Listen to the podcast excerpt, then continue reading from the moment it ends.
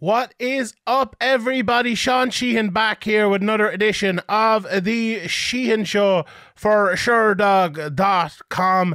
And it's a massive card coming up this weekend at UFC 270 as Francis Ngannou defends his UFC heavyweight title against his former teammate Ciryl Gane. Uh, out in California, we have the um, co-main event with the flyweight title uh, so we're, we're going from uh, large to little, I suppose, in this one, with Davidson Figueiredo taking on uh, the champion Brandon Moreno for the third time uh, in a fight I suppose a lot of people didn't expect to get. Um, some people didn't want it, um, but I do think it will be a fun fight, and I'm looking forward to kind of breaking it down here as well. Now, I'm going to talk about those two fights and kind of concentrate on those. I'm sure the lads will have big previews out on, on the rest of the card as well. There's some fights I'm really looking forward to. I'm looking forward to uh, Vieira versus Thurman. I'm really looking forward to Said Nurmagomedov uh, uh, fighting in the UFC again. Tony Gravely, I'm a big fan of his. I think he's a, very good fighter coming through. I know he lost there recently, but there's a, I think he has a big upside. I'm looking forward to seeing his future. Same goes for someone like Raoni Barcelos as well. Ilia Topuria, Michel Pereira. He's one of my favorite fighters to watch in the world. I hope he comes out and he's the excited Michel Pereira that we all uh, know and love. But you know, Topuria again, I mentioned him quickly there, but him versus Charles Jourdain, obviously, he was supposed to fight, uh, who's he supposed to fight? Evloev, wasn't it? Yeah, in, in this one. And that's, um, that's a that could have been a fight of the year contender. Unfortunately, that one isn't happening, but it's good to, to still see him uh, on this card, and it's good to still, um, you know, to still have an exciting prospect like that who could be you know, one of your maybe maybe not a star, but one of your next really big fighters coming through in the UFC on a big card like this. So I think that makes a lot of sense uh, for the UFC brass and for uh, you know for the for the promotion itself, making uh, trying to make money going forward. So um, yeah, I think he will be. Uh, I think he'll get the win there, and I think he'll be stand up. Well, maybe we'll talk a little bit more about that on the betting show. So let's talk about the uh, the two big fights here uh, in the in the co-main and in the main event. Now, I think the first thing to, to talk about uh, with these fights is something I've kind of talked about here and on my other podcasts as well over the last while. Is and especially in the in the co-main event is the matchmaking, and because look, obviously the first fight was a draw between Figueiredo and Moreno. Moreno has had, you know, the, the career he's had, and to get to where he's, I suppose he's got the, the draw and then the win for him, obviously. Figueiredo Figueiredo a little bit reminds me of Amanda Nunes, where everyone kind of knows they have the talent, although maybe me a little bit later than other people and people give out to me because I wasn't I wasn't maybe as sold to him as others, but I think a lot of people could see him coming through how good he was going to be. Then he was just devastating everyone, like knocking Joseph Benavidez out and submitting him about four times in, in a minute in the same fight. Just looked devastating. And then he kind of has a bit of a downfall immediately. And now, what's that got to do? And we, we'll get to what it's got to do with the second. But the matchmaking for that is like after that second fight, I felt like a lot of people thought it was time for Figueiredo to either move to 135, which I think a lot of people agree with, and that was my kind of position on it. He'd be better off 135. There's some very fun fights there. Even someone like Cody Garbrandt, I think, would be a fun fight, or uh, Jose Aldo, or a Frankie Edgar, maybe at the time. Now, maybe not now, but there's a lot of fun fights for him there. And then, you know, one or two fights away from a title shot, a former champion at the weight class below, he's not going to be too far away.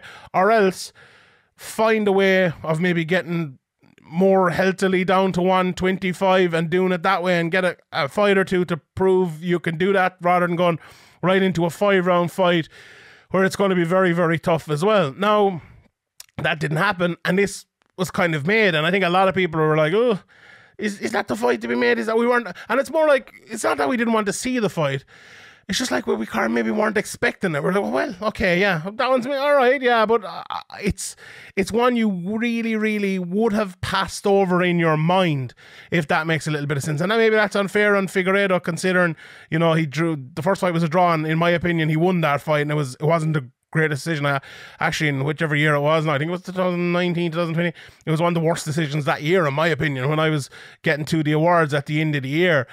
Um, so absolutely, he deserves this spot in in certain ways. But I I just think because of the the weight issues, because of the way he fought due to those weight issues, I think a lot, and due to Brandon Moreno as well. Don't get me wrong.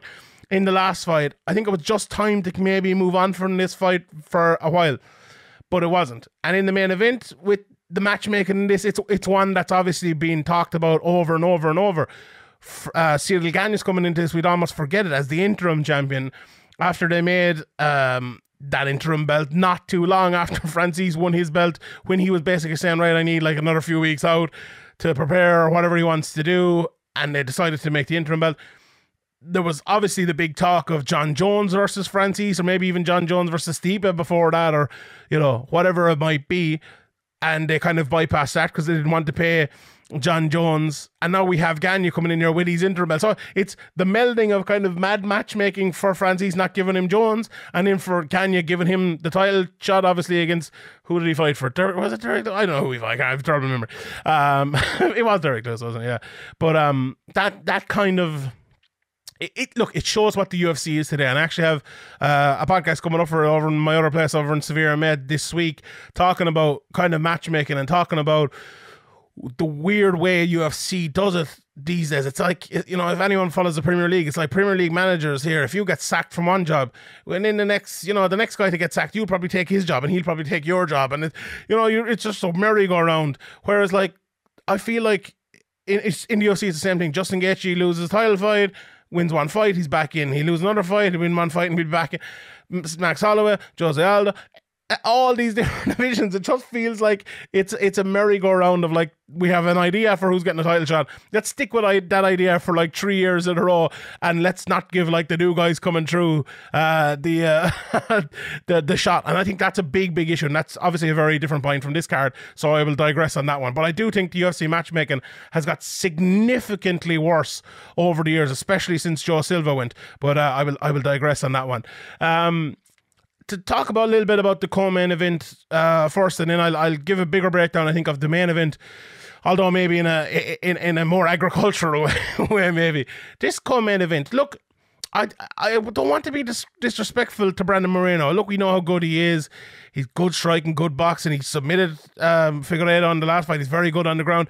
He's a well-rounded fighter, a very very good top level fighter. Like if you were to ask a lot of people before he won the title, a lot of people probably would have said, look, he's a good top 10 to top 5 fighter in, in the UFC's 125 pound division. Will he ever be the champion? You know, maybe not. Could he fight for it a couple of times? Yeah, I think a lot of people probably would have, would have said that. But I think he has risen to the occasion, especially in the second fight, and he's proved himself a really, really good fighter. Now, he's always a very good fighter, don't get me wrong, but I think we need to give him like an extra little bit of respect. Having, having said that, I might sound a little bit disrespectful here, but I think I think this fight will, in a large way, boil down to what Davidson Figueiredo turns up here. Um, I think if we get the best Davidson Figueiredo, if we get Deiveson Figueiredo who's working with the best nutritionist in the world, who gets down to 125 pounds and is, you know, going up, that's 125 championship weight, kind of a job, you know, like that, looking looking healthy and looking cocky at that weight, and he goes in looking like that in the first or second round, I think he'll get the finish and I think he'll win early. I honestly do. I I think he's that good. I think he's that good of a fighter. Um, and that look, I think a large, large, large portion of that has to do with the weight cut, but I think it's also to do with the mentality. Like he's no longer the champion. Will he still have like the champion mindset you know, the champion mindset in a negative way now here of like, I'm the best in the world, I'm just going to get my title back. You know, we've seen that as a massive downfall for fighters before as the champions, not so much from guys who've lost the belt and come back, but it's it's tough to do that sometimes as well. Like, look at Luke Rockhold against Michael Bisping. He thought he was, I always describe it as he thought he was going into the post office to pick up a package and just all he had to do was take his belt and that was it and go home. Well, it didn't work out so well. Um, and, you know, if Deiveson Figueiredo comes in here and thinks it's going to be easy, it might be. You know, it might be easy. You might knock him out in 90 seconds. But what if it's not? What if he takes those two or three shots? What if he takes those two or three rounds, comes through it, and Brandon Moreno is still standing there and he decides to take over? It's a very, very different situation then. So, uh, yeah, I'm looking forward to, to seeing how that goes and seeing eh, what the Figueiredo shows up. Really, it's this is a look, it's a fight you could. Um, you could break down and you could talk about it in depth. And I'm sure some of the better analysts than, than me will, will do that and talk about it from different stylistic points of views. But look, Figueiredo to me, if he, if he shows up, uh, as I said, at his very best, I think like those power shots that he throws, the confidence in his shots, those uppercuts when he comes inside, throwing shots from the hip with big power, and he seems to be able to take a good shot as well, at least early. Um, he's a finisher. When he has you hurt, he will jump down on a rear naked choke or a guillotine or whatever it might be and just devastate you on the ground. Like his, his nickname should be devastating Davidson Figueiredo. Like, oh, how is he, how is that not his nickname? You know, that's what it should be. He's just brilliant in in that area. You know, he's just a brilliant, brilliant fighter. And if if if he's that same fighter, I think Moreno look, Moreno is a very good, as I mentioned earlier on, a very good technical, tactical fighter. But when someone, when someone's special, like Figueiredo is a special fighter, there was people talking about him against Mighty Mouse and all that. Now, Deiveson Figueiredo at his best is like one of the only people ever in that division who I would even think about matching with Mighty Mouse at his best. Like even like I know Cejudo beat Mighty Mouse, but Mighty Mouse was coming off of a shoulder injury and different things, and I don't think he actually even won that decision. But I, I think Cejudo at his best doesn't touch Mighty Mouse. I think Moreno at his best doesn't touch Mighty Mouse, or any of them at their best don't touch him. Figueiredo, maybe, and that's how much I think of him. That's how good of a fighter I think he is. But I, that's a lot, you know. We talked about it with Nunes. We talked about it with McGregor. We talked about it with, with many, many others like was it get being the champion? Was it you know taking your your head off a swivel? Was it taking your you know your eyes off the prize, or was it the weight cut? You know, okay, it, let's say it was both of those things. Next question is, can you fix that? Can you fix the mental point of view? That's going to be tough, very, very tough. Can you fix the weight cutting? That's going to be very, very tough as well. If the answer is no to either of those questions, he'll probably lose. If it's yes to both of them, he'll probably win. So we, we will see coming up. And you know, we probably won't even know until afterwards, or might never know what the answer to those questions is. But look, those are the questions I suppose we all have to ask ourselves uh, as we uh, as we, as we talk about uh, talk about mixed martial arts in this wonderful sport. Um, but the main event is a look it's a very very very interesting one. And I, I, described earlier on i think it as maybe a, a, more agricultural breakdown of this fight. And that look that's exactly what it's going to be i think from my point of view. Francis ngannou if, if you were to describe him if, if someone started watching uh, mma a few years ago I had dipped out of it and go all right who's the heavyweight champion? Describe what he's like. What well what would you say? Well it's this physical phenomenal freak who is unapologetically unafraid, who throws massive big shots and is not scared in any way of getting hit or hurt or taken down when he throws those shots. And he will catch you, even if it's only half a shot, and he will knock you out. Now, that yeah, there you go. That would describe Francis up until a point. Now, I think he's adjusted a little bit, especially that last Stipe fight. He was a little less agricultural, a, a, little bit of a jab on him more than he had before. He was thinking about his shots, he was picking his shots a little bit better. His takedown defense was certainly a lot better in that fight, uh, as well as we saw. So he still has the pop. He still has the, uh, you know, the the unnerving uh, power and the uh, you know the the unwillingness uh, not to throw it if that if that makes sense with my double negative there he will just throw all the time and he will try to land those big shots whenever he gets half a chance even and you like the thing about Francis Ngannou, we, we'll get to Gane in a second and we'll get to whether he will do this or not. But the thing about Francis Ngannou is if you give him half a chance, you're probably already lost. Like, and you have a decision to make what you do with him in that position. Like if you're, let's say, Stipe, everyone saw the first fight where Stipe took him down. You're talking about the second fight. Should you go in and take him down again? Well, if you do, what about that big uppercut that's coming in? Or what about maybe a little bit of a knee? What about his takedown defense if he stops you once and he throws those elbows inside? Or what if you land a big shot and then he hits you with an even bigger one, as happened to Stipe? There's just so much danger with Francis Ngannou. The almost the only thing to be um, uh, you know, not dangerous against for safe is the word. There you go, safe uh, against Francis is just to stay away from him, you know. And I believe it's the big octagon here on Saturday night. They're no longer in the UFC Apex, so I think it will be the big octagon. That will be a huge service to Ciryl Gane. So we we've talked about Francis. We kind of know what Francis is um, you know, a, a, a, guy who will throw all the shots in the world to try to knock you out. A little bit more refined in his last fight. Let's see if he's more refined in this fight. But we've seen a guy now who can fight in a devastating finishing way, but and in a more tech tactical, structural way while still being finishing, uh, while still being devastatingly finishing at the end of it. So you know, not not just the power. Ciryl Gane, he is the exact opposite.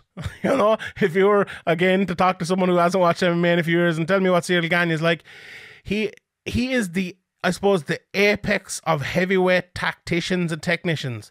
That uh, that's exactly how I'd probably describe him. Like we have probably the greatest athlete we've ever seen in the heavyweight division in Francis Ngannou. Now maybe you know, maybe Brock Lesnar would argue with that a little bit, or maybe maybe there's there's a couple more I'm I'm forgetting. You know, Randy Couture in terms of what he's done, maybe could argue with it or others as well. But I think as a physical athlete, I think it's either Francis or Brock. Uh, maybe someone else comes to mind. You know, Mark Coleman or Kevin Randleman or lads back in the day. No disrespect to any of uh, any of those lads, but I look, he's in he's in that discussion for, you know, he mightn't be the best, but he's top one. I think is was it Brian Clough family said or something like that to paraphrase him anyway. Um, but he's up there. And then on the other side, if you were to say who is the greatest technician in the history of the UFC uh, or the MMA's heavyweight division, okay, people probably give out to me as well. Is it Fedor? Is it you know? Is it Junior Dos Santos? Is it Cain in certain ways?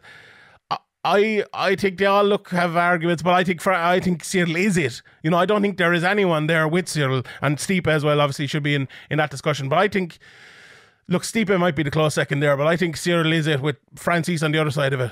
So we have those two meetings of two of the best ever to do it in their way of fighting, no meaning each other. But to get into Gane a little bit more, and we'll talk about the meeting again uh, once I've that done. Like I think what he's great at is being a risk averse fighter in the heavyweight division like none we've ever seen before. Like if you look at Dominick Cruz at bantamweight, he was almost a risk averse fighter out if you if you leave maybe wrestlers aside, okay? In maybe the first one in the sport or the first one to do it in in such a, a technical kind of intelligent way in the sport. Now at 135 pounds is obviously a little, a lot harder and a, a lot different because you're going to have to uh, move your head a lot more, considering there's probably a lot more shots coming at you a lot faster from uh, guys who can catch you, maybe a little bit more. Whereas in the heavyweight division, you're fighting guys who aren't thrown as much and who are maybe uh, maybe not as you know not as quick as as the likes of uh, maybe a Deiveson Figueiredo coming up or a, or a Mighty Mouse or a Joseph Benavidez at that time fighting uh, at 135 pounds against Dominick Cruz. So in certain ways, it's easier for Ciryl Gane to do that in the heavyweight division, but why have we never really seen anyone do that in the heavyweight division before? Well, the reason for that is we've never had an athlete like Ciryl Gane in the heavyweight division before who can do the things he does and move the way he does, move the way he moves. He moves like I, I don't know what weight class to say. I would say lightweight, maybe maybe maybe a welterweight, maybe even a middleweight. I wouldn't I wouldn't slag him by calling him a middleweight. I think he's better than that. But he moves like someone way way smaller than than what he is. He moves like a heavyweight we've never seen before, and he does it. You know, we've seen look Francis Ngannou can move really really well, and he does it in a fashion we've seen other heavyweights try to fight before. I don't think we've ever seen one try to fight as technically beautifully as Ciryl Gane does with his lovely jabs and he kicks from the outside and he's one twos inside and he's circling and he's you know throwing shots from a far distance, winning fights you know on points over five rounds by tactically beating someone.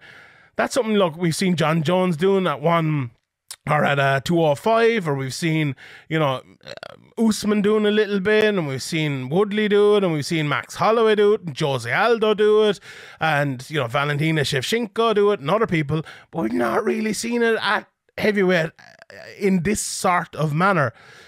And now we have with Ciryl Gane, and he's done it so well, and he's absolutely brilliant at it. He picks guys off without getting hit in the division where if you do get hit, you're in big, big, big trouble. So that risk averse, I'll say it again, is exactly what Ciryl Gane is.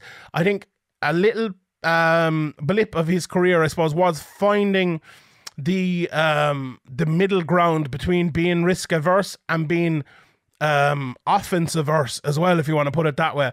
But I think he solved that a little bit. I think he's he's throwing more shots um, after a certain point and kind of lulling guys into the fight and the pace that he wants them to fight at. And then when they are in that pace, he will land his one or two shots, then lull them back into that pace. They're like waiting for the next few shots to come. They don't come until he wants to throw them, and in over and over and over again in that certain uh, certain way. So, look, the question is, as we get to Francis versus Ciryl, can Ciryl do to Francis what he's done to everyone else? And can Francis do to Ciryl what he has done to everyone else? That look, that's a question I suppose we have in every fight. But this one, as I mentioned at the start, it's a very agricultural breakdown here. Will it be the big knockout? Will it be the five round victory for Gane? That that is the question. That is the reason we'll all tune in next Saturday night, and God forbid the poor people over in America will have to pay their sixty nine dollars or whatever it is. Thankfully, we get it. I was going to say free here. It's not really free. We have to pay our BT Sports uh, subscription, but we, we'll be able to. That, that's the reason we're all tuning in. You know, whether you pay that money or whether you're whether you're watching it, you know, f- flying to uh to the UK to watch it or however you're watching it. That's the reason we're, we're tuning in to see whose game plan, whose ability will supersede the other person. And that's, look, that's what we tuned in back in 1993 for, wasn't it? To see UFC 1, to see whether Jiu Jitsu can win or whether uh, uh, boxing can win or karate or whatever it might be. Okay, it's a lot different and a lot more nuanced and a lot better now but we're still tuning in to see whose style can beat who else's style, and uh, that's the sort of thing that gets me excited because I don't know, I don't know. Like, we, I'll give you my pick on, uh, you know, my, my pick is Ciryl Gane. I think Ciryl Gane will win. I believe in him. I believe in his style. I believe in technique. I believe in tactics. And I think he'll win, but I don't know. I, I like it could go 15 seconds, and Francis, you know, could uh, land one shot, and Shawnee's prediction is is down the drain, and no, you know what matter. That could happen. But I think if we do see that 25 minute um, Ciryl Gane tactical masterclass, it will be one of the most insane things we've ever seen uh, in, in the UFC or in MMA. And maybe it won't be appreciated for that by the crowd there or on the night, but I think it will be uh, it will be insane if it happens. Now, another big thing, and the last thing I will leave it at here for both guys. What are we going to see a little bit different? Like, could we see a little bit more attacking from Ciryl? Could we see him trying to get the finish over Francis and believing in his defensive ability and his speed and his head movement to get away from the fights of Fran- uh, the, the shots of Francis? That would probably be a little bit foolhardy, you know, maybe. Will Ciryl throw in a little bit of takedown, uh, a little bit of a takedown game just to keep Francis guessing? Now, maybe, and even if not to keep him guessing, to get a few takedowns, I think it'll be really, really good for Ciryl. What can uh, Francis do? I think he's going to kick the leg a lot. That would be my prediction for this. I think he'll try to uh, make Ciryl pay for the long distance, and I think he will be trying to close that distance and kick, not closing distance like just barging in all time. He will do that at times, absolutely. That's that is Francis Ngannou, but I think he will try to close that long distance and the long periods of long distance by throwing lots of leg kicks. But what can he do? Maybe he can get a takedown. Maybe he can get in when Ciryl's expecting him to explode high. Maybe he can explode low, get the takedown and take him down, or do something else, change up his stances, or or, or wait on Ciryl more. Don't chase Ciryl, make Ciryl chase you. That's going to be a tough thing to do as well, I think, for Francis. But you know, we'll see you on Saturday night as well, I suppose. And uh, yeah, it's I'm really looking forward. Really, really looking forward to these top two fights and some of the other ones underneath it as well. It should be uh, it should be absolutely uh, astounding and uh, and very very fun. Right, I will leave it there. Uh, thanks to everybody for listening. Hit that subscribe button. Uh, go over and visit sherdog.com and you can follow me on Twitter at Sean Sheehan BA. Thanks to my guy John Brannigan and all the team over at sherdog.com as well for putting this video together. My name is Sean Sheehan and I'll see you all next time.